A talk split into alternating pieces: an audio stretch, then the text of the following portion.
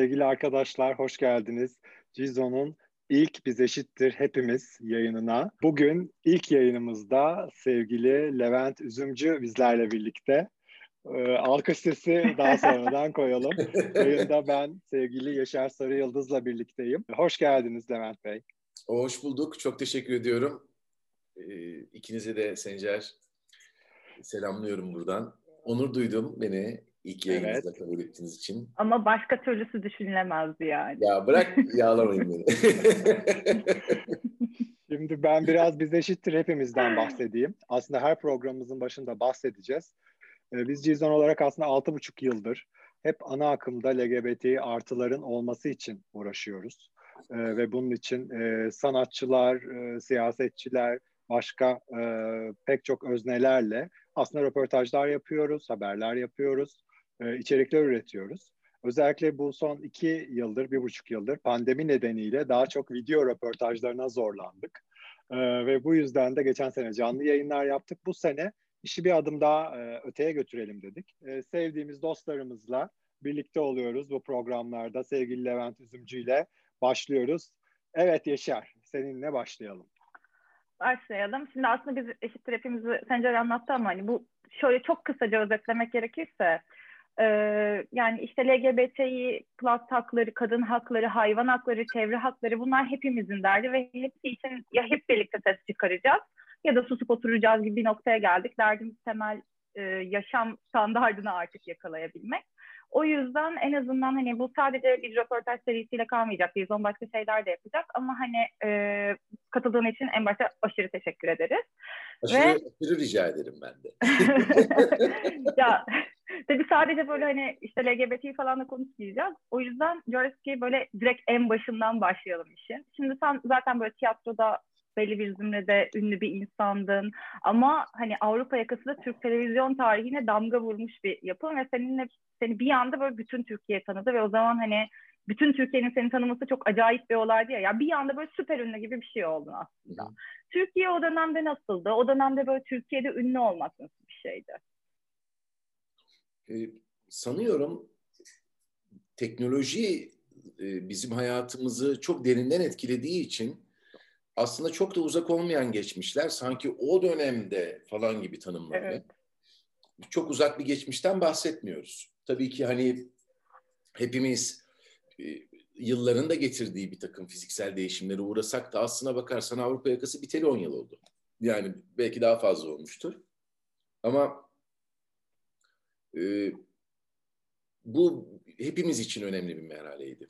Neydi, nasıldı? Biz çok anlayamıyorduk. Mesela o dönemlerde işte diziye yeni giren karakterlerin isimleriyle ilgili bir, bir iki tane marjinal köşe yazısı okuduğumuzda deli mi lan bu nasıl düşünebilir ki falan diyorduk yani. Hani oradaki karakterin adı işte Allah'ın adın isimlerinden biridir falan. Allah Allah öyle miymiş ya? Hani hani ne oluyor falan diyorduk yani işte niye civcivin adını Emine koydunuz falan. Ne diyorsunuz abi? Neye istinaden bunları? Çünkü olayın daha çok başlarıydı.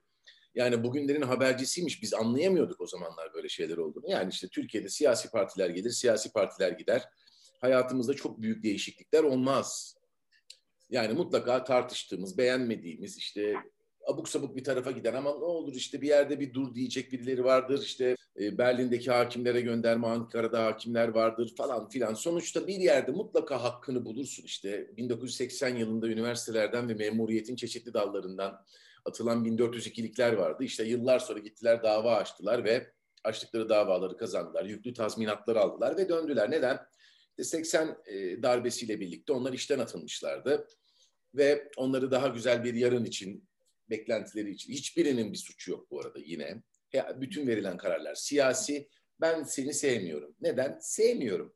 E, e yüzde 40 bana oy attı. E işte yüzde 97 bana, yüzde 93 bana falan diye sürekli kendisine atılan oyla yapmış olduğu bütün haksızlıkları hukuki hale getirmeye çalıştı insanlar. Ya da işte ülkeyi yöneten, gücü eline geçiren insanlar. Gücü eline geçirmeden önce her türlü demokrasinin arasına atıp ondan sonrasında bir anda karşımıza canavar gibi çıktılar. Bu aslında toplumun da bir göstergesi. İktidar ve ölümle çok böyle bir arada giden bir şey. O yüzden de e, bu tarz işler o kadar da geçmişte olan işler değil. Yani zaman bizim açımızdan elimizdeki cep telefonu, Türkiye'nin gündemi, dünyanın gündemi, ani değişiklikler, o kadar fazla gündem değişikliği oluyor ki işte bu örnek çok veriliyor. Herhangi bir Kuzey Avrupa ülkesinde bir yılda olacak olaylar Türkiye'de bir saatte veriyor ve biz bu hı hı. hengame içerisinde zaman kavramımızı garip bir boyuta taşıdık. Ve evet, ama... zaman kavramı bizim için aa o kadar oldu mu ya falan oluyor. Aslında o kadar da geçmedi üzerinden. Ama Türkiye çok hızlı değişti bu süreç içinde. O yüzden de evet. zaman sanki çok eskiymiş gibi geliyor o dönemde dememizin nedeni aslında biraz o. Yani hani hem ülke çok değişti hem işte dünya dertleri çok arttı. Mesela dijital medya diye bir şey hayatımızda pek yoktu. O tamamen girmiş oldu. Yani aslında böyle dönem bir değişti yani. Hani o dönemde dememizin nedeni ama çok haklısın. O kadar da olmamış bakınca. O yüzden yani hem sorduğun soruya cevap vermek istedim Yeter hem de bir yandan bizi buna sorduran şeyi cevaplamak istedim. Evet Doğru. yani o zaman bizim marjinal kökten dinci diye düşündüğümüz şeyler işte Allah'ın adı verilir mi vesaire falan filan birden böyle birkaç yıl içinde evrilip ana akım haline geldi neredeyse yani evet. hani insanların ve biz düşünür olduk aslında bir otosansür e, gelmeye başladı. E, o yüzden belki en kötüsü bu yer değiştirme oldu. Peki aslında biz böyle bir yaşar bir ben gideceğiz. E, o günlerden bugünlere bakınca aslında o ünlü oyuncu kimliği tabii aradaki şey arada bir süreç olarak gelişti ama o ünlü oyuncu kimliği birden muhalif oyuncu, muhalif sanatçıya evrildi veya indirgendi aslında öyle diyelim. Ee, siz bu değişime nasıl bakıyorsunuz? Yani bundan... E... Ben burada indirgen diye karşıyım. Bence şu an muhalif olmak bir onur nişanesi olarak takılmalı yani. Hayır sen kendi tek özelliği muhalif olmakmış gibi bir e, kişinin oyuncu ya da sanatçının haline gelmiş oldu. Ee, siz ne düşünüyorsunuz bu konuda? Bu e, yani tabii o arada birçok şey oldu. Onlara da ayrıca yine gireriz ama yani bir değişiklik oldu. Bir ünvanlarda bir değişiklik oldu. Bu sizi mutsuz ediyor mu veya sıkıntı yaratıyor mu sizin için? Hayır. Ş- şöyle tanımlamak istiyorum. Şimdi bu bizim anlattığımız bütün bu büyük değişim içerisinde herkes bir safhada kendine bir yol buldu bir cephe buldu, bir cephe oluşturdu ve bu cepheler üzerinden aslına bakarsanız kendi ülkemizin içerisinde var olmayan, gerçekte olmayan bir savaşın cepheleri olmaya başladık. Aynı apartmanın içinde oturduğumuz insanlarla cephe olduk. Mahalledeki esnafımızın bazıları kendi aralarında bazı esnaflar olarak ayrıldılar. Bazı semtler birbirinden ayrıldı. Hani bu küçük ölçekte, büyük ölçekte şehirler birbirinden ayrıldı ve herkes cephe olmaya zorlandı. Fakat e, hani çok kullandığımız bir şey var ya kurtuluş yok tek başına ya hep beraber ya hiçbirimiz diye. Burada küçük mutluluklar yaratabilmenin mümkünatı olmadığını anlatmaya çalıştık. Tabii ki hani polyanlacılıktan bahsetmiyorum. Yani biz bu şehirde yaşayanlar yüzde yetmiş aynı düşünüyoruz ve biz çok mutluyuz. Olmadı. Olamaz e, bu ülkenin içinde yaşayan insanların olabildiğince mutlu olabilmesi için çevresinde yaşayan insanların da mutlu olabilmesi lazım. E, hemen dibinde en uzun kara sınırına sahip olduğun Suriye'de bu kadar fazla insan gadre uğramışken, bu kadar insan sana sığınmış, sığınmışken mutlu bir ülke olamazsın. Ya da sığınan insanları alıp da bir silah gibi kullanıp başka ülkelere göndermeyi tehdit ederek yönetilen bir ülkenin vatandaşı olarak mutlu olamazsın. Trabzon mutlu, İzmir mutsuz, Antalya mutlu, Kars mutsuz olamaz. Gülmek bir halk gülüyorsa gülmektir der ya mendilimde kan seslerinde Edip Cansever. Hikaye bundan bu kadar da ibarettir yani. Bunları unutmadan devam etmek gerekiyor hayata ve bunları dile getirdiğin zaman da sen yine o cephelerin içerisinde bir cephenin içinde kalmışsın gibi bir hava oluşturmaya çalışılıyor. Bu beni üzüyor mu? Hayır üzmüyor. Ama internet üzerinden bu duyguyu yaratabilmek için maaş almış bir çomar ordusu olduğunu sizler de biliyorsunuz. Yani ben onları yani bizlere aklı fikri vicdanı hür insanlara küfretmek, itibarsızlaştırmaya çalışmak, tehdit çalışmaları içine girmek, o çabalar içine girmek üzere maaş alan insanlar olduğunu sizler de biliyorsunuz. Ben onları çomar olarak tanımlıyorum. Çünkü gerçekten öyle bir durum var burada. Aşağılanması gereken bir durum var. İfşa edilmesi gereken bir durum var. Yani e, onlarla ilgili söyleyebileceğimiz en güzel şey çomar kardeşlerimiz olabilir. Hani durumu e, onları da üzmeyecek şekilde dile getirmek istersek eğer. Şimdi yaratılmaya çalışılan bu muhalif oyuncu hikayesinin altında da bu yatıyor. e, onlar aslında sen televizyonda varsan seni var zannediyorlar. Bir televizyon dizisinde oynuyorsan seni sanatla uğraşıyorsun zannediyorlar. Ki Türkiye'de gerçekten sanatla uğraşan insanların uzak durmaya çalıştığı bir yer televizyon. Ben Avrupa Yakası dizisini çekerken de, Harem dizisini çekerken de, işte insanların çok izlediği Abim filmini çekerken de, Beyza'nın Kadınları filmini çekerken de her zaman tiyatro oyuncusuydum ve oyunculuk yapıyordum. Yani oyuncuydum ve tiyatro benim merkezim olduğu için, çıktığım yer olduğu için her zaman tiyatro oyunculuğu yaptım. Ama şimdi senin tiyatroda bir gecede dolduracağın insan sayısı 500 iken televizyonda seni potansiyel olarak izleyecek bir gecelik seyirci sayısı milyonlar. Herkesin evindeki çarpı insan kadar insan izliyor seni. Televizyon çarpı insan kadar insan izliyor. E, bu önemli bir rakam. Tabii ki ister istemez televizyonlar da sana yasaklandığı zaman insanlar seni sen öldün, yok oldun, bittin falan zannediyor ama ben bulabildiğim sahnelerde Türkiye'nin her yerinde varım. Benim oyunumu izlemek isteyen her insan gelip benim oyunumu izleyebilir. Kapıda bir güvenlik ya da kılık kıyafet kontrolü yok. Kalkıp gelebilirler. Ben ki bu kadar hedef gösterilmeme rağmen her gün 500 kişinin karşısına ortalama çıplak bir şekilde çıkıp oyunumu sergiliyorum. Öyle korumalarım, konvoylarım falanım filanım yok. Yani neredeyse Angela Merkel'den düşük korumam var diyeyim hiç yok. Onun bir dört tane var. Bende o da yok yani. Biz zavallı işte Angela ile birlikte çok böyle şeylerde kalmış koruma, az koruma ve korumasızlıkla hayatta yaşayan insanlarız. Kariyerle ilgili bu seni götürmek istedikleri bir algı dünyası. Hani o cephelerden bahsettim ya konuşmanın ilk bölümünde. Burada da seni bir yerlere koyup seni bir şekilde etiketleyip bir vitrine koymaya çalışıyorlar. Bununla da mücadele ediyorsun ama mücadele ettiğin en basit şey herhalde bu olsa gerek. Ya şey bu konuşmanın ilk kısmını alıp böyle işte montajlayıp biz eşittir hepimiz ne diyenlere verelim. Yani Levent müthiş anlattı bence. Aynen. ilk başta. Ya bu şimdi işte şey kısmı da zor ya. Şehir tiyatrolarından çıkarıldın, işte oyunların yasaklandı. Hatta böyle geçenlerde şey gibi bir tweet atmıştın yanlış hatırlamıyorsam. Bir kongreyle ilgili. Eğer bu benim oyunum olsaydı 6 saat içinde belediyenin yasaklamak için her yöntemi deneyeceğim. Valilik, valilik. Belediye demedim. Valilik. valilik dedim. Antakya Pardon, Belediyesi e, demokrasi güçlerinin önemi. Şimdi e, ya muhalif sanatçılara özel bir kara liste var mı ve bu süreç nasıl işliyor? Ya bir de mesela sen çok göz önündesin. Biz seni biliyoruz ama hani bunu yaşayan başka kimler oldu da biz hiç duymadık. Onları biraz sana soralım istedik. Yani ben şunu söylemek isterim. Böyle bir kara liste e, Türkiye'nin istihbarat teşkilatları tarafından hazırlanmış durumda. Hatta hmm. üç renk olduğunu biliyorum ben. İşte bunun e, en koyu renginin ilk sıralarındayım ben bildiğim kadarıyla. Bunu anladığım kadarıyla oturup bunlarla uğraşmışlar. Yani e, bu kadar çok sorunu olan bir ülkenin içerisinde aklı fikri vicdanı hür insanları listeleyip onları işsiz bırakmak üzerine kurulmuş. E, devletin resmi kurumlarında kurulmuş birimler olduğunu öğrenmek korkutucu ama o anlamda korkutucu değil. Bu ülke için çok büyük, korkunç bir şey. Bunu söylemek isterim.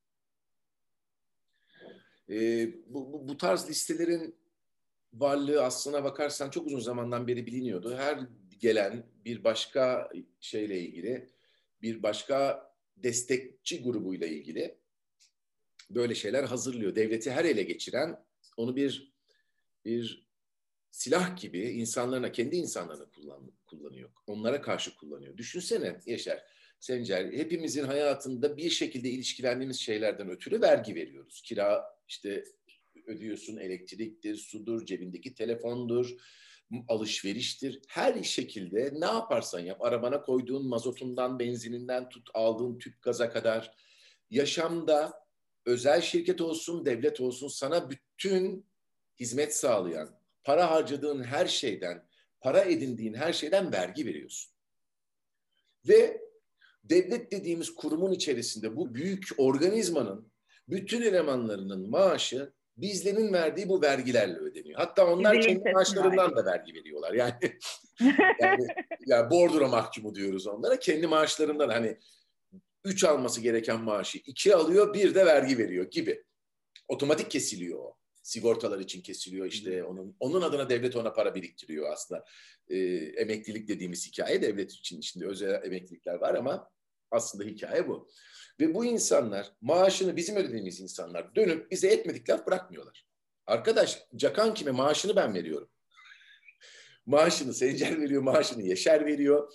Ali, Ahmet, Ayşe, Fatma veriyor senin maaşını. Biz çalışarak, biz alışveriş yaparak senin maaşını veriyoruz. Sen nasıl bize dönüp de bu lafları edebilme gücünü buluyorsun kendinde? Yani istersen yüzde yüz oy al ama böyle bir durum olamaz ki. Elbette seninle aynı düşünmeyen insanlar olacaktır. Ama sen seninle aynı düşünmeyen insanlara devlet olarak ne yapıyorsun ben ona bakarım. Yani elbette ki farklılıklar olacaktır. Elbette ki her insanın bir tornadan çıkmışçasına aynı olabilmesi mümkün değildir. Bakın Sencer, e, üç aşağı beş yukarı seninle aynı dönemleri yaşamışızdır bir şekilde. Hı hı. Hani bu AKP öncesinden bahsediyorum. Okula evet. gitmişizdir, okullara gitmişizdir. Yaşar sen de bilirsin okula gitme kurallarını işte e, formayla gidersin okula. Bütün öğrenciler aynı formayı giyerler ama hiçbir aynı görünmez. Kiminin eteği uzundur, kimininki kısadır, kimi dizine kadar, dizinin altına bileğine kadar uzatır aynı eteği, kimi beline kadar çeker aynı eteği. Erkeklerin kravatları kimisi yerindedir, kimisi değildir. Yani aynı kıyafetin içine soktuğun insanları bile dışarıdan bakıldığında uzaktan belki aynı görürsün de yakına gittiğinde dersin ki bunlar hiçbir birbirine benzemiyor. Herkes tek tip olsun istiyor. Her gelen de bunu istiyor. Bir gelen de demedi ki yahu ben sizin özgürlüğünüze, ben sizin varlığınıza, ben sizin insan olmanızdan gelen değerlere, ben doğanın doğa olmasından gelen değerlere, ben hayvanın hayvan olmasından gelen değerlere, dokunduğum masaya, taşa, toprağa, havaya, suya saygı duyuyorum, hepinize saygı duyuyorum diyerek seçilemiyor bu ülkede. Ya bir de parlamenter sistem olmadıkça tabii azınlıkların temsili de olmuyor. Yani hiçbir şekilde e, onlar konuşamıyor. Hadi çoğunluk diyelim iktidar vesaire falan da ama parlamenter sistem olmadığı için asla e, yani oy verdiğin partinin yansımasını gerçek hayatta hiçbir şekilde göremiyorsun zaten. Zaten padişahım çok yaşa da şey bir yandan da hani bu kadar böyle Anadolu dediğin tarih boyunca binlerce medeniyete ev sahipliği yapmış işte hani bir sürü farklı kültüre e, toprak olmuş bir yerken hani Anadolu medeniyetleri cumhuriyeti olabilecekken biz gerçekten bu kadar te- teknikleştirmeye çalışmak da saçma. Biz zaten farklılıklarımızla güzeliz ya. Karadeniz'e gittiğin zaman İzmir'le ne ilgisi var Karadeniz'in? Gaziantep'in ne ilgisi var Antalya ile yani. Aynen.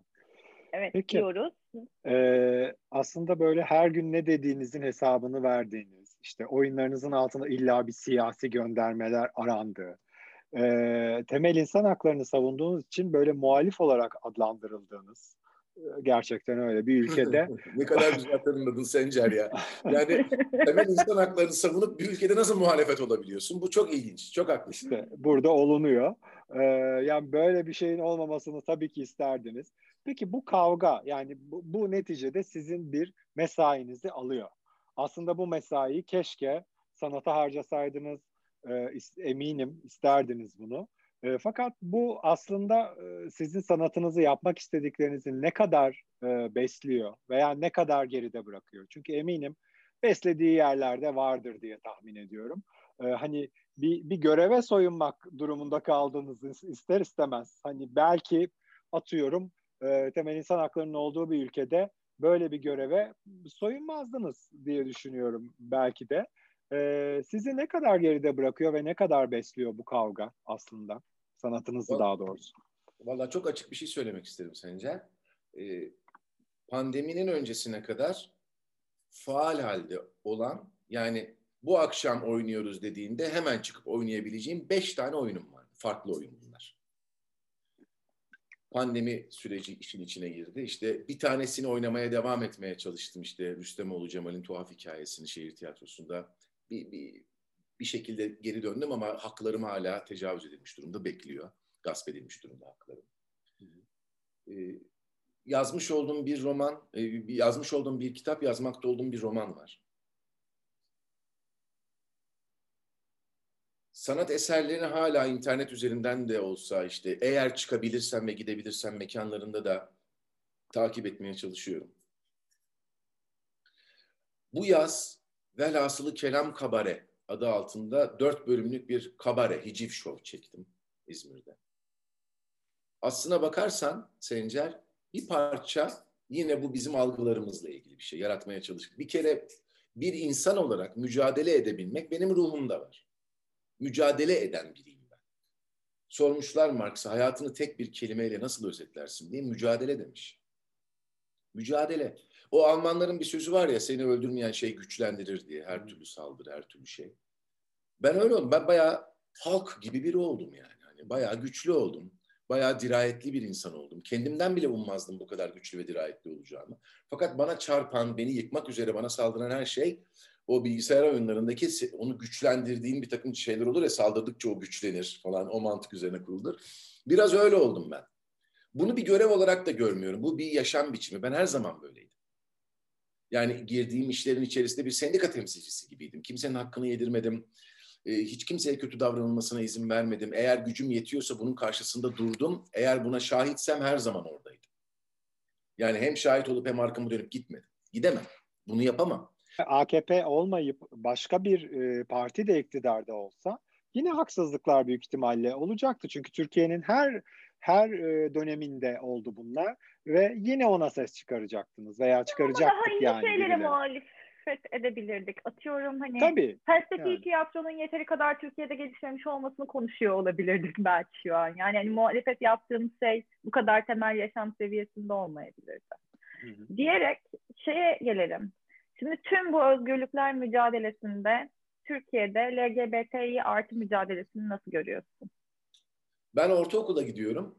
Ee, Türkçe öğretmenimiz orta sondayım. Türkçe öğretmenimiz bir ödev verdi bize ve dedi ki deneme yazacaksınız. Bu küme bunu, bu küme bunu, bu küme de bunu yazacak dedi. Yani küme dediği üç tane ana sıra oturma grubu var.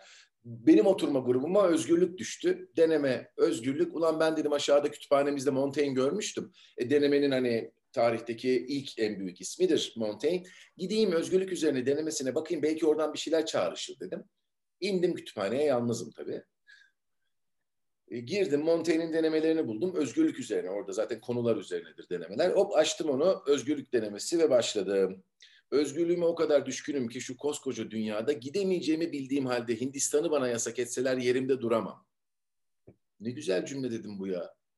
Aldım elime kağıdı kalemi ve böyle başladım kendi denememe. Aldığım sözcük buydu. Motto olarak aldım bunu. Oradan başlayayım diye. Türkçe öğretmenimiz bir takım bir nedenlerle okulu bırakıp öğretmenliğine son verdi kendi isteğiyle. Yerine yıllarca kültür ateşiliği yapmış. Ee, anladığım kadarıyla işte siyasal İslamcı, 1980'lerin siyasal İslamcılarından bahsediyorum. Biri kalktı geldi. Bunu şimdiki aklımla hani o zamanki aklımda değil, şimdiki aklımda yorumlayabiliyorum. Evet dedi ne yaptınız dedi. Derse girer girmez, ilk dersine girer girmez dışarıdan ağzında tost olan bir arkadaşımızı döverek başladı derse. Ee, ağzında çiğniyordu onu. Bayağı pataküte girdi çocuğa. İşte sınıfa böyle mi girilir? Hangi ahlakta böyle bir şey var falan filan diye. Ardından da evet dedi. Nedir dedi ders dedi. İşte dedik ki hani giden Türkçe öğretmenimiz bize böyle bir ders vermişti. Orta sondayım. Bu dersin ödevlerini getirdik. Toplayalım ödevleri dedi. Toplandı ödevler kendisine verildi. Ne yaptık o gün hatırlamıyorum. Bir sonraki dersti bir başka gün ilk Türkçe dersiydi. Ee, bu öğretmen geldi ve ödevlerle ilgili notları okudu ve yorumlarını yaptı. Levent hanginiz dedi. Benim hocam dedim. Bu nasıl bir ödev dedi. Nasıl hocam dedim. Özgürlük üzerine dedi bir deneme yazıyorsun dedi ve şu başlıktaki cümleye bak dedi. Ne demek ya bu dedi. hocam dedim yani işte diyemedim de utandım. Montaigne'den aldım o denemenin girizgahını diyemedim yani. Bir de o cümleye takmış kafayı. Böyle şey mi olur? Özgürlüğe böyle bir bakış olabilir mi dedi. Ama deneme istediniz dedim. Ben de denedim ya. Montaigne de denemiştim.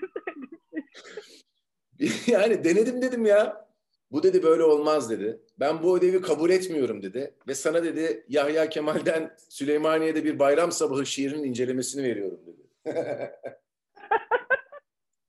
Cezaya cezaya gel. cezaya gel. Ben Süleymaniye'de bir bayram sabahını inceledim. Şair burada ne demek istemiş diye. Vardır ya öyle edebiyatta şair burada ne demek istemiş. Ya şair nasıl bir dünyada yaşamış? Şair İspanya'da, İspanya Franco'nun çizmeleri altında eğilirken Endülüs'te raksı yazmış şair. Sormazlar mı o şaire demezler mi? Abi ne yapıyorsun sen diye. Bak Franco ne yaptı burada insanlara diye demezler mi? Endülüs'te raks nasıl yani diye. Lorca kurşuna dizilirken o da bir şairdi. Eşcinsel olduğu için kurşuna dizilirken İspanya'da hala mezarının yeri belli değildir. Sormadın mı arkadaş sen? Yıllar sonra ben bu şiiri yazarım da bir ortaokul öğrencisine verirler diye. Neyse. Neden anlattım bunu? Hayatımız bunlardan ibaret. Hala bu düşüncede olan insanların gelip de senin hayatını domine etmesiyle ilgili bir hayat yaşıyoruz.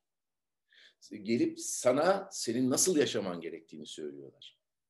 Tarihin en büyük alçakları, tarihin en büyük hırsızları, tarihin en büyük düzenbazları ahlak dediğimiz kavramı insanların apış arasına sıkıştırdı ve orada debelenip duruyoruz. Ben bunu konuşmayı zul sayarım. Ben insanların kiminle yattığının bunun bir hak olduğunu konuşmayı zul sayarım ya. Bu konuşulur mu ya? Tarih olmuş 2021. Dünyada hayır şöyle bir şeyden 2021'den de bahsetmiyoruz. Ha 1700 yılında da değiliz. Bugün Tiananmen meydanında olanları olanlardan bizim bir ay sonra haberimiz olmuyor. Bugün kuş uçsa dünyanın bir yerinde biri paylaştığında görüveriyorsun. Yeni Zelanda'da uçan kuşa bakıyorsun, balık tutan adama bakıyorsun. Kongo'daki yağmur ormanındaki gidip orangutanı görüyorsun.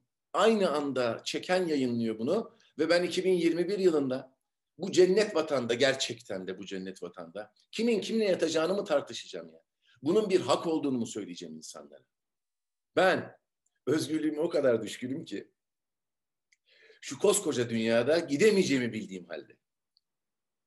Hindistan'ı bana yasak ederlerse yerimde duramam. Peki biraz da aslında Boğaziçi e, eylemine de e, gelelim. Boğaziçi direnişine de gelelim. E, burada hani siz de fark etmişsinizdir. Olaylar e, ilk olması gereken amacından bilerek saptırıldı ve kalkıp da bir LGBT artı avına evrildi. Sizce bu e, neden oldu? Yani tabii eylem, eylemleri daha genel olarak da düşünebilirsiniz ama yani konu sanki böyle LGBT artıların üstüne kaldı böyle suçlu olan e, ortada bir suç yok gerçi de her şey ya suç, onların başının suç altında. zaten yok. Gibi. Bir de hani her şeyi bırakıp LGBT'yi tartışmaya başladı ya bütün ülke bir yanda. Konunun bununla da ilgisi yoktu aslında. Genellikle faşizm aslında yanlış biliniyor tanımlarken. Ama şunu kısaca söylerim. Başkalarının hayatlarını çok önemseyen insanların e, kurmaya çalıştıkları bir yöntemdir. Bir yönetim biçimidir faşizm. Ve mutlak suretle kalabalık bir şekilde güçsüzün üzerine çullanırlar işte hani en dünyadaki en çok bilinen faşizm denemelerinden bir tanesi 1930'lu yılların başında Almanya'da başladı. E, yaklaşık 15 yıl sürdü ve e, 1945 yılında da bitti. İşte insanlardan dini inanışları, cinsel yönelimleri, geldikleri ırk e, neden gösterilerek sabun yapıldı.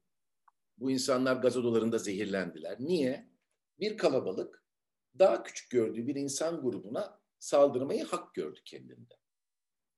Bu besin zinciri diye bir şey vardır ya, besin zincirinin en altında olan canlılar. Şimdi bir de dünyada sosyolojik bir zincir var. Bu zincirin en altında olan şeyler var, kişiler var. Şimdi Türkiye'de hangi kimle komşu olmak istemezsiniz sorusunun yanıtlarından bir tanesi hemen çıkıyor ortaya. Kürtlerle diyor. Çünkü bütün Kürtler PKK'lı. Hop bakıyorsun Alevilerle diyor.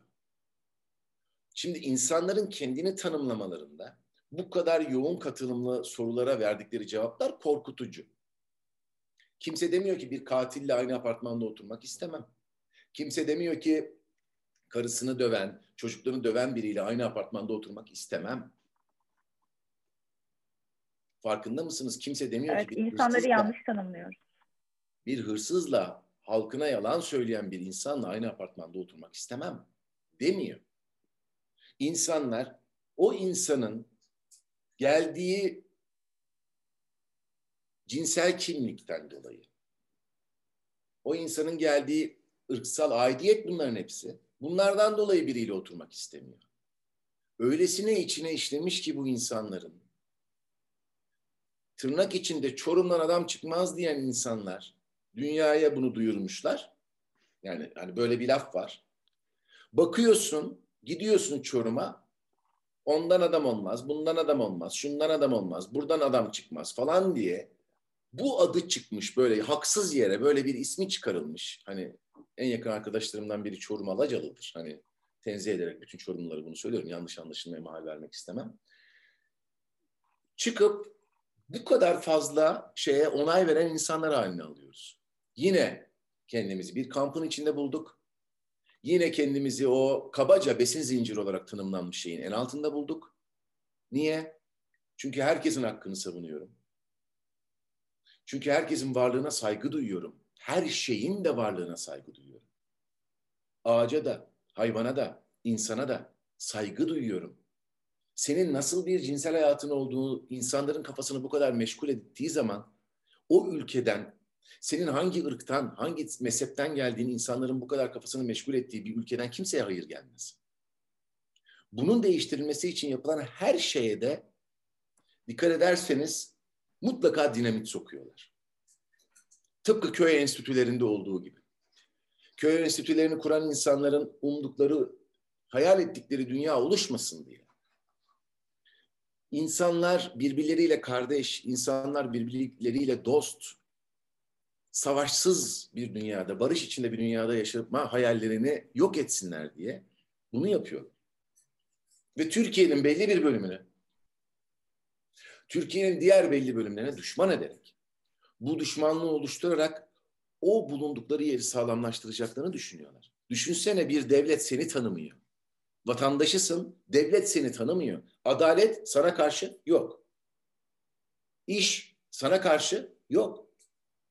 Hak sana karşı yok. Yok. Ya bu yol buraya yapılmaz diyorsun ama geçmeyi biliyorsun. Argümanları o kadar çeşitli ki. Çünkü hepsi son derece temelsiz. Çünkü ne desen bir şey diyebilecek kapasitesizlikteler yani. En kötü zaten gerçek olmayan da bir şey söyleyebiliyor ya çarpıtarak söylüyor. Zaten bütün olay bunun üzerine. Yani evet. sen burada iyi bir şey de yapsan onu öylesine kötü bir şeymiş gibi anlatıyor ki. Yani örneğin sen işte bir film festivaline gidiyorsun, orada ödül alıyorsun. Atıyorum bunu kendi mesleğimle ilgili. Bu ödülden bahsetmeyip senin orada yapmış olduğun açıklamadan bahsediyor. Bu ödülün ne kadar kıymetli bir ödül olduğundan bahsetmiyor mesela. Çok örgütlü şekilde bir kötülük yani kötülük. örgütlü bir kötülük ya, yani gerçekten bir de şey tarihi gerçekler falan da çarpıtılabiliyor. Yani bayağı tarihi çarpıtıyor. işte ne bileyim olan bir şey gözünün önündeki bir şeyi bayağı göz göre göre yalan söylüyor. Mesela bu vergi tartışmasında da işte hani sürekli şey konuşuluyor ya Avrupa'da işte bilmem ne ülkesinde bu kadar vergi veriyor. Türkiye aslında o kadar yüksek vergi oranlarına sahip. Ya tamam ben vereyim vergi. Vergi vermekte hiçbir problemim yok da o bana geri dönmüyor ki zaten. Yani sürekli bir şey verip devletten asla onun karşılığını alamamak. Ya Peki, eksi büyüklük şimdi... var ya Yaşar. Eksi büyüklük var. Yani böyle bir şey olabilir mi? Eksi büyüdük diye bir yalan var ortada. Bugün Merkez Bankası'nda eksi eksiye düşmüşüz. Hiç kimse bundan dem vurmuyor. Hayır diyor Merkez Bankası'nda şu kadar para var diyor. Eksi o para, eksi borcumuz o bizim. Bugün hiç kimse bahsetmiyor ki Türkiye'de her birey başına ne kadar borçlandığımızı. Ne kadar büyük bir borç batağına baktığımızdan kimse bahsetmiyor.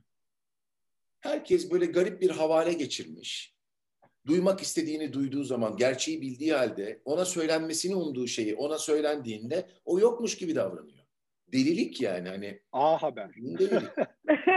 A Haber izler. Ya da takdim işte her dakika şey diyor işte emeklilere zam müjdesi. Emek... Oğlum hiç yok ki öyle bir şey. Hangi emekliye ne zam müjdesi? Yok öyle bir şey yok. Yani aya çıkacağız. Peki abi tamam yani bak vallahi billahi tamam. Yemin ediyorum tamam ya. Gidelim abi ne olacak bakalım güzel mi? Ne yapabiliriz oralarda? Madeni araştırmaları falan filan. Ya arkadaş biz Ay'a gideceğiz diyor ve bakıyoruz ki aslında peşine düşünülen şey Türkiye'de seçecekleri birini Ay'a göndermek ya da uzaya göndermek. Yani senin teknolojinle mi? Hayır. Senin paranla mı? Gideceksin birisi için bir uzay gemisine fırlatılacak olan bir uzay gemisine bir para vereceksin o ülkeye kim fırlatıyorsa artık o kuruluşa kuruma bir şeye. vereceksin parayı ve diyeceksin ki lütfen buyurun. Bu arkadaşı oraya gönderin goy goy yapacağız. Güzel Çok acı bir şey. Çok acı Allah bir şey. istediğimiz insanları yollayacaklarsa ben veririm para. o da bir çözüm. Tek gidişse bu. Ama sadece işte, tek gidişlik bir bilete ihtiyaç var. Aynen. Şimdi o zaman şunu soracağım. Tam sırası geldi. Levent ülkeyi sana verdik ya. Al böyle işte ne istiyorsan yap tamam mı? Artık hani Cumhurbaşkanı mıdır, başkan mıdır, ülkeyi komple sana vermek midir, sahibi midir, nedir? İlk ne yaparsın? İlk gün, gün bir ne yaparsın? Mesai gün başladı. E, hemen adalet mekanizmasını e, işler hale getirebilmek için yapabileceğim görevim, e, yetkim bağlamında her şeyi yaparım. Ve haksız karar vermiş olan, hukuksuzluk yapmış olan bütün elemanları yargılarım. Adaletli mahkemelerde. Hatta yani dünya üzerinde de e, bu yargılamaları mutlaka naklen gösteririm. Adaletsizlik yapan, tahammüden adaletsizlik yapmış olan, adaletin adını lekeleyen, adalete insanların duyduğu güveni zedeleyen kim varsa adalet çalışanı hepsini yargılarım. Ve bir dakika bile beklemem ve bunu açık televizyon kanallarında yaparım. Bunu aklı fikri vicdanı hür kaldıysa hakimleri bulurum. Ona göre bir Adalet Bakanı atarım. İlk önce buradan başlarım. Eş zamanlı olarak da aynı gün içerisinde hiçbir dakika bile beklemem.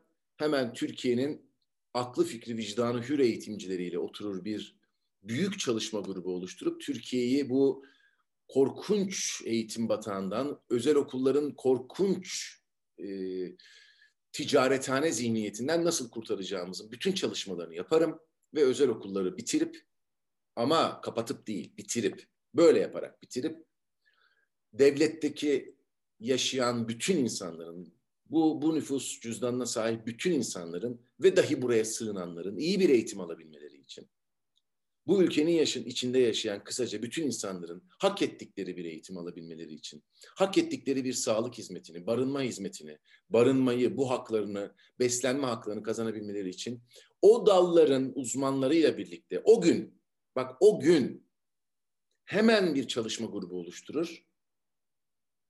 Hemen yine o gün devletteki bütün yapılanmaları, bütün illegal yapılanmaları bitiririm.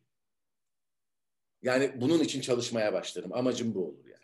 Ee, peki siyasete atılmayı düşünüyor musunuz? Tam bu noktada soralım. Teklifler gelmiştir diye düşünüyorum illaki. Hayır. Ee, ama yani siyaset benim işim değil. Yani şöyle yani siyaset bir meslek olarak benim işim değil. Hı hı. Ben öyle görmüyorum. Ama şunu karıştırıyor insanlar. Bunu çok özel ve önemli buluyorum Sencer. Hı hı. Senin kırmızı ışıkta bir yaya olarak durup geçmeye karar vermen politikadır. Politika karar vermek demektir. Yaşamımızın her anında vardır. Sizler siyaset konuşmayın, sizler siyasiler üzerine yorum yapmayın diye uydurdukları, yine uydurdukları saçmalıklardan bir tanesi. Hayır, Türkiye'deki herkesin, dünyada yaşayan herkesin kendini yönetenleri sorgulama hakkı vardır. Bu siyaset değildir. Ya da o basit ve ucuz siyaset anlamında konuşulacak şey değildir. Her insanın bunu yapmaya hakkı vardır. Sen yolda yürüyüş yaptığında seni coplayan polis devletin polisidir ve senin o devleti eleştirme hakkın vardır. Bunu gelip de ucuz siyaset malzemesi kimse yapamaz. Senin doldurduğun filini ne kadara doldurduğunu tartışman, hayat pahalılığını tartışman senin hakkındır. Çünkü o fiyatları belirleyen bir ekonomi politikası vardır bu ülkede. Çocuğunun gittiği okulda aldığı eğitimi sorgulaman hakkındır. Bunlar ucuz siyaset değildir. Şimdi televizyonlarda boy gösteren arkadaşlarım var benim türlü türlü dizilerde oynuyorlar, sinema filmlerinde oynuyorlar. Onların altın çağı yaşanıyor. Hiçbiri tek bir kelime etmiyorlar. Niye? Kazandıkları paranın sürekliliği devam etsin diye. Vallahi çok üzgünüm. Yere batsın öyle para. Yere batsın öyle para. Ne yapacaksın o parayı? Paralar kazandın, kendine gittin, yalı aldın, kendine gittin, bilmem ne aldın. Kendini kandırdın. Ne olacak ya basar giderim Yunanistan'a, İtalya'ya giderim falan diye kendini kandırdın. Ve bu ülkede evinin kapısını açtığında çıktığın sokaklar aha bu sokaklar. Günün sonunda. Kaçarın yok. Yalıda da otursan kaçarın yok. Bir apartman dairesinde de otursan kaçarın yok. Aha bu sokaklara çıkıyorsun. Bu fakirliğe çıkıyorsun. Bu eşitsizliğe çıkıyorsun. Bu faşizmin göbeğine çıkıyorsun. Para kazansan ne olur? Tutup iki çift laf söylesen, bir şeyin peşinden gitsen, bir şeyi tutsan bu halk için, halkı uyutmak yerine televizyona çektiğin o diziyle, halkı uyutmak yerine çıkıp iki çift laf etsen ne olur? Ne kaybedersin? Bunu böyle söylediğim zaman çıkıp şey diyorlar. Vay Levent gene konuştun ev kiramı sen mi vereceksin? E ben de ev kirası veriyorum.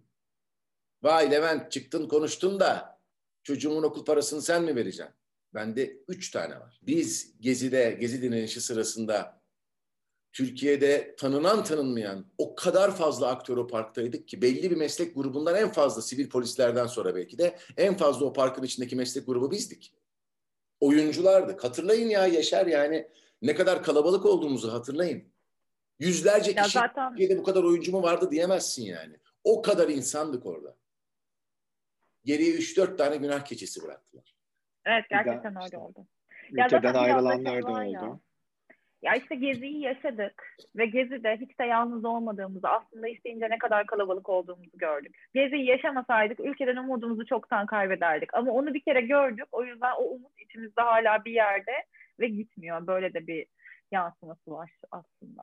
Zaten asıl korku da halktan bence Gezi'den sonra başladı. Bu da e, evet, yalan değil. Artarak da gitti. Sendeyiz Yaşar. Bu, pandemi dönemine geçelim. Şimdi pandemi döneminde ilk ve yine hani en fazla etkilenen tiyatrolar oldu ya.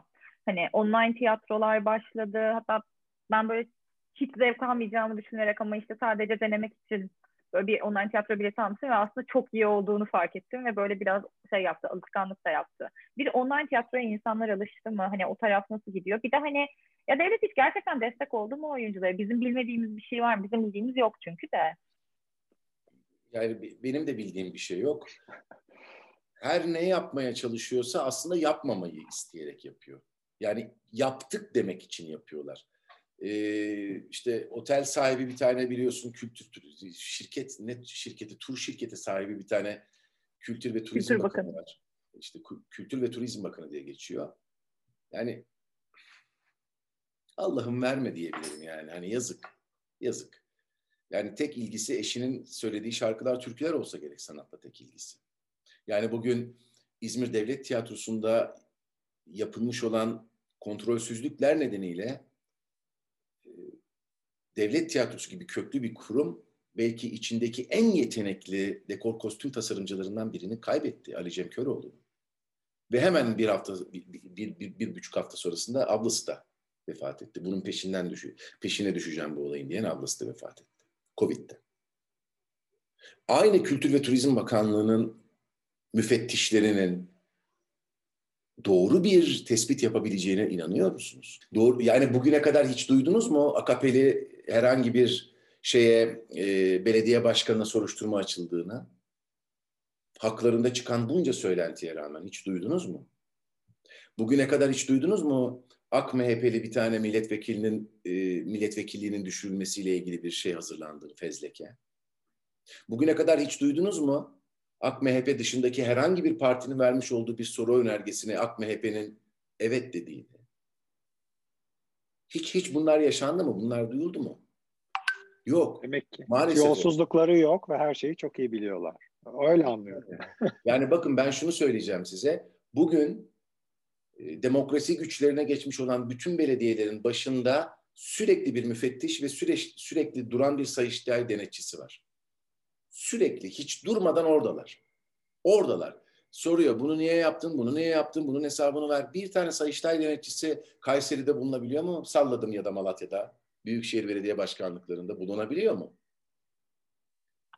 Yani devletleş ya parti e, bir parti düşünün ki devletleşmiş parti devleti haline gelmiş Türkiye.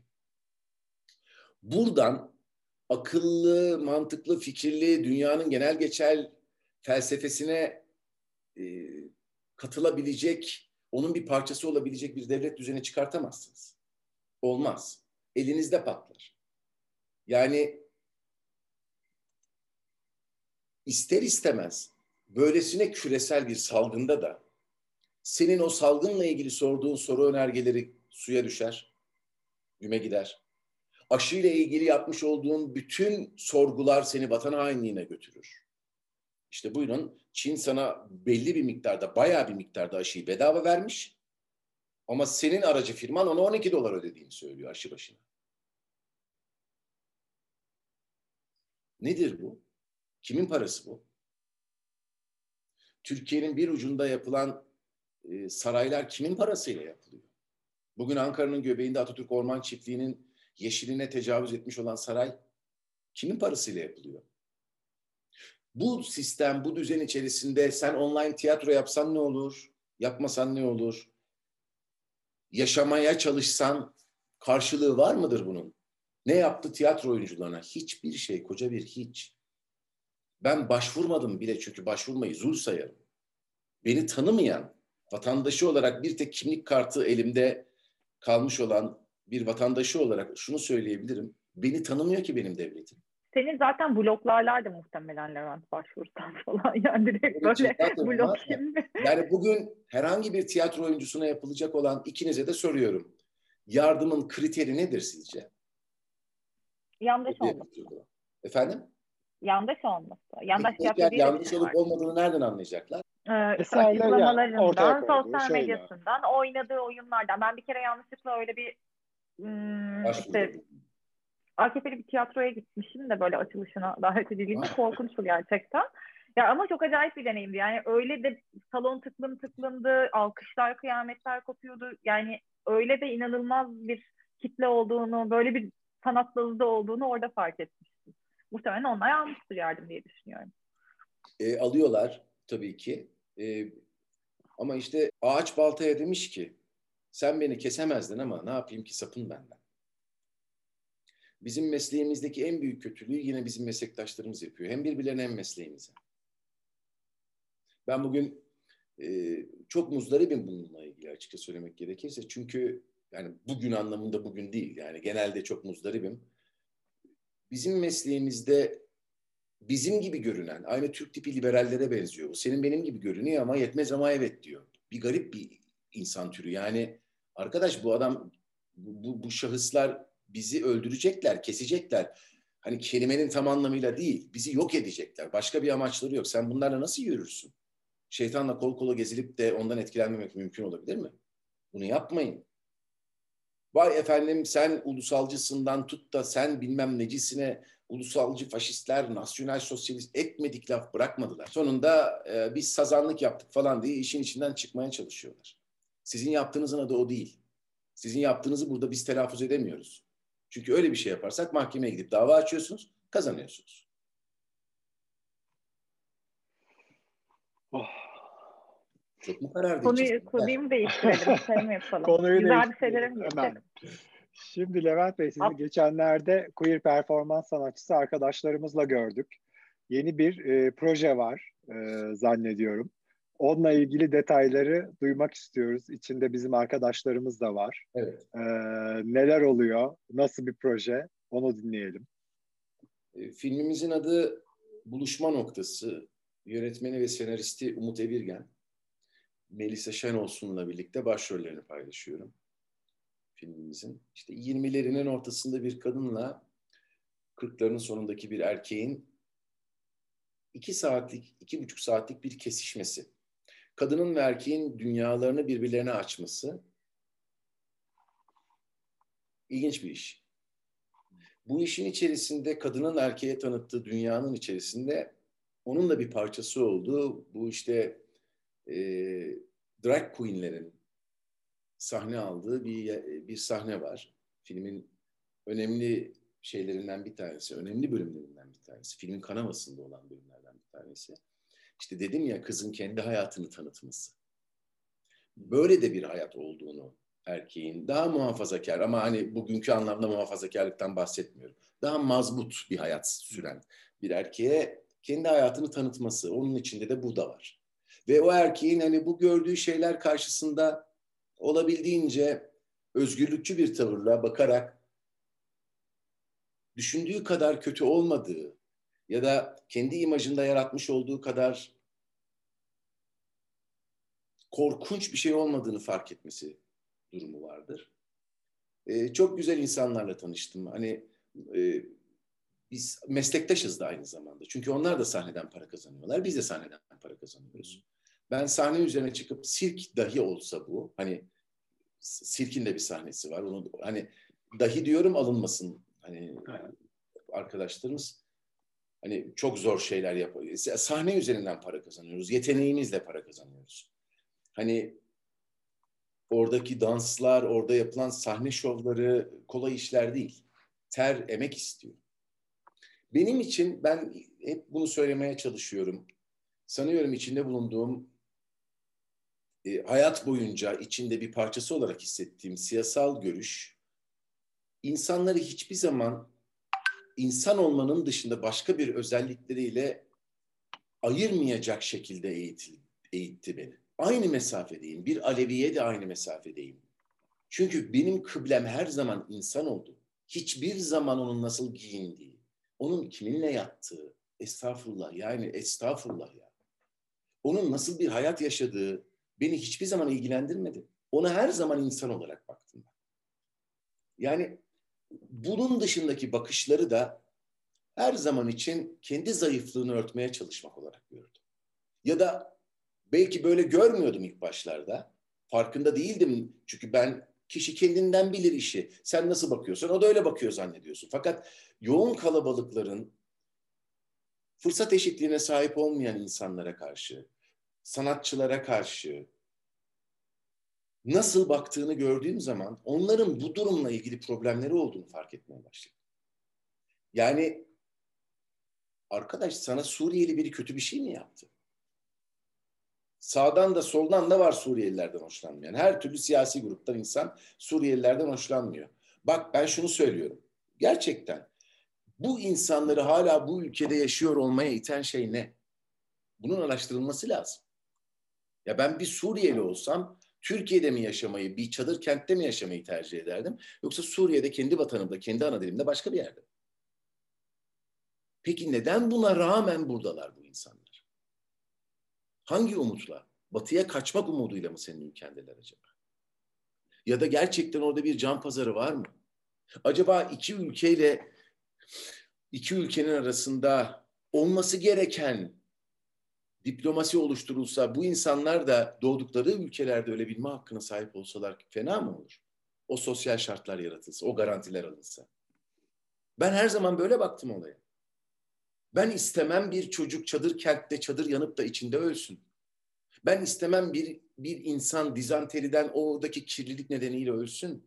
Kendi vatanı varken, kendi sağlık, eğitim örgütleri varken istemem bunu. Yapamıyoruz biz.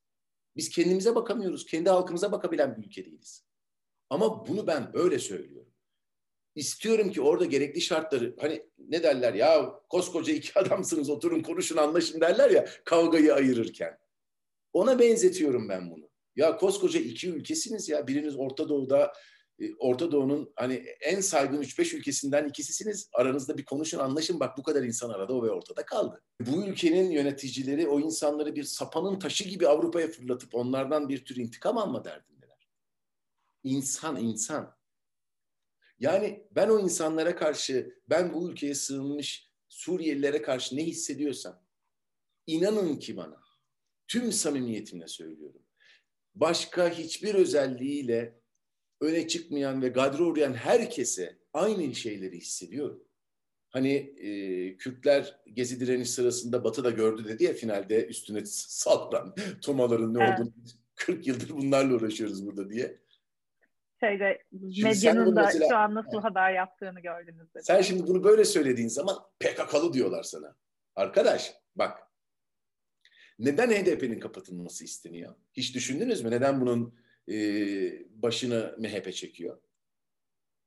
Çünkü HDP kapatılırsa Kürtlerin siyasi temsiliyet hakkı bitecek.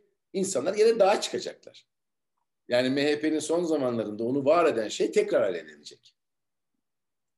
İşte Aynen. HDP ile PKK birdir falan filan. Arkadaş HDP 12 milyon oy almış siyasi bir parti. Meclisteki üçüncü büyük parti.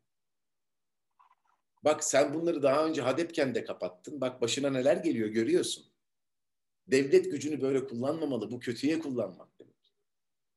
Devlet içinde yaşayan bütün insanların bir araya gelmesini sağlayacak bir yapıdır. İnsanlara sizler şans tanıdığınızda onlardan her türlü şeyi çıkarabilirsiniz. Belki de dünyanın en iyi slalomcusu, kış olimpiyatlarında Türkiye'ye altın madalyayı kazandıracak çocuk Hakkari'de doğdu hayatı boyunca bir kere bile kayak görmedi. Hayatı boyunca bir kere bile kayın, karın üzerinde kayakla kaymadı. Yaşadığı Evlendi, çocuk sahibi oldu, dede oldu, büyüdü. Belki de oydu. Bak buradan giden iki tane Türk var. Almanya'da şu an aşıyı buldular. İşte Covid-19 aşısını. Bugün Almanya'nın e, tıp alanındaki en yüksek değerlerinden biriyle onurlandırıldılar ve çok büyük bir ihtimalle Nobel Tıp Ödülünü de alacaklar. Öyle görünüyor. Peki bu insanlar Türkiye'de kalsalardı, Aziz Sancar Türkiye'de kalsaydı ne olurdu? Yaşar Kemal Türkiye'de kaldı ne oldu? İşte bir yandan da belki de Türkiye'de kalan Aziz Sancar'ımız var ve farkında değiliz. Onu diyorum. Olay o zaten. Onu diyorum. Hala kaçırtma peşindeyiz. Şimdi son olarak o zaman şeye geçelim mi? Geleceğe geçelim ya. Böyle hani durumu değerlendiriyoruz, konuşuyoruz ama hani öngörülerinle hiç umut var mı? Umut var bence de yani sence var mı? Siyasi iklim nasıl bir yönde seyredecek? Şimdi Z kuşağı geliyor. 3.8 milyon genç var henüz oy kullanmamış. Ne bekliyorsun? İsteklerim var. Umutlarım var. Ülke ile ilgili beklentilerim var. Var. Sana biraz önce sorduğun soruya cevap verirken de söyledim. Mutlak suretle Türkiye'nin adalet mekanizmasının bu hale gelmesinin çarkının dişlisi olan herkes adaletten temizlenmeli ve bunun hesabı sorulmalı. Türkiye'deki bütün yolsuzluklar, bütün bu yolsuzluğa karışanların mutlak suretle bağımsız mahkemelerce yargılanması gerekiyor. Eğer biz bu geçmiş zamanlarda yaşadığımız korkunçlukla yüzleşmezsek bu cumhuriyetin bir yüzyılı daha olduğunu düşünmüyorum. Vay dünya lideri falan filanla yürümez bu işler. Yahu başka bir dili konuşamayan dünya lideri mi olur ya? Olur mu Allah aşkına yani olur mu? Dünya lideri böylesine korkunç bir dönemde hastalıklarla boğuşulan bir coğrafyada insanları kapalı spor salonuna tıkıp da biz ölüme bile göğüs gerecek insanlarız. Kefenle çıkan insanlar aynı insanlar. Kefenle çıkan insanların vermeye çalıştıkları mesaj aynı mesaj. Biz ölümü bile göze aldık da buraya toplandık mesajı. O kalabalıklara ihtiyaçları var. Peki neden iktidara bu kadar bağlılar? Hiç düşündük mü? İktidar yoksa ne var? Hiç düşündük mü? Yani iktidar olmak hayatın tek gerçeği ve her nasıl olursa olsun neden? Ne olacak? Seçim işte kaybedersin gidersin yerine başkası gelir. Demek ki bu kadar kolay bir iş değil gitmek. Yani hem umutlu... Adalet yerini bulacak gibi değil mi? Olacak. Ne zaman bilmem ama olacak. O kaçınılmaz bir şekilde olacak. Ee, Levent Bey çok teşekkür ediyoruz. Ee, çok güzel aslında hem içimiz açıldı hem kafamız açıldı. Ee, ama bir yandan da aslında herkesin e, umutla hareket ederken aslında umutsuz günleri de düşünüp e, bir harekete geçmesi gerektiğinin de altına çiziyorsunuz. Bu gerçekten çok önemli. Aslında bizim tam da biz eşittir hepimizde söylemek istediğimiz bu. E, hem hareket olarak hem kendi kimliğimiz olarak hem de herkesin e, özgürlüklerini korumak adına hepimiz e, harekete geçmeliyiz. Bu harekete geçmek illa böyle sokaklara çıkıp bir şeyler yapmaktan falan değil ama bütün adımlarımızı ona göre doğru şekilde atmalıyız. Ee, işte bir şey ses çıkarmayınca sonra çok pardon hafta sonu süpermarkete gidiyorsun böyle işte alkol reyonunun önüne bant çekmişler bir şey de yapamıyorsun. Aa, hani tamam bu işte, noktaya geldi kurbağa kaynadı artık hani ya çıkacağız ya orada öldük bitti falan noktasındayız. Ya valla müthiş sohbet oldu çok teşekkür ederiz. Ben teşekkür ediyorum ikinize de. Ee, uzun zamandan beri üç İzmirli bir arada olmamıştım herhalde. evet gerçekten ben de. Bunu sonunda fark etmemiz iyi oldu. İyi, iyi oldu. Ya siz muhtemelen benim İzmirli olduğumu biliyordunuz ama ben ikinizin de İzmirli olduğunu bilmiyordum. Ya ben de hiç kafamda kuramadım yani. İkinizin de biliyorum ama öyle bir aa üç İzmirliyiz falan gibi hissetmemiştim son anda kadar. Neyse. Çok teşekkür ediyorum. Ee, bir kere şeyden dolayı teşekkür ediyorum. Hani böylesine akıl, fikir ve vicdan kattığınız bir kanalın, bir yayın organının ilk bölümünde benimle birlikte olduğunuz için, beni buna değer bulduğunuz için size çok teşekkür ediyorum. Estağfurullah tabii ki. Ama gerçekten tabii öyle. İkinci olarak da varlığınıza ayrı ayrı, insaniyetinize ayrı ayrı çok teşekkür ediyorum. Umuyorum daha güzel, daha özgür günlerde bütün bu korku filmi bittikten sonra daha güzel şeyler hakkında konuşabileceğimiz, hayatın daha güzel ayrıntıları, işte Yaşar'ın bir an önce söylediği gibi e, felsefe ve tiyatro üzerine konuşabileceğimiz, sanat üzerine konuşabileceğimiz, güzel yarınlara merhaba diyebileceğimiz günler gelir. Çok teşekkür ediyorum. Biz teşekkür ediyoruz. Tekrar güzel günlerde dediğiniz gibi görüşmek üzere. Yaşar sana da teşekkürler. Öyle Sevgiler. çok teşekkürler. Çok güzel teşekkür etti Levent. Sizinki dümdüz kaldı öyle. Aynen. Görüşürüz. Aynen. ya. Aynen. Sevgiler, hoşçakalın.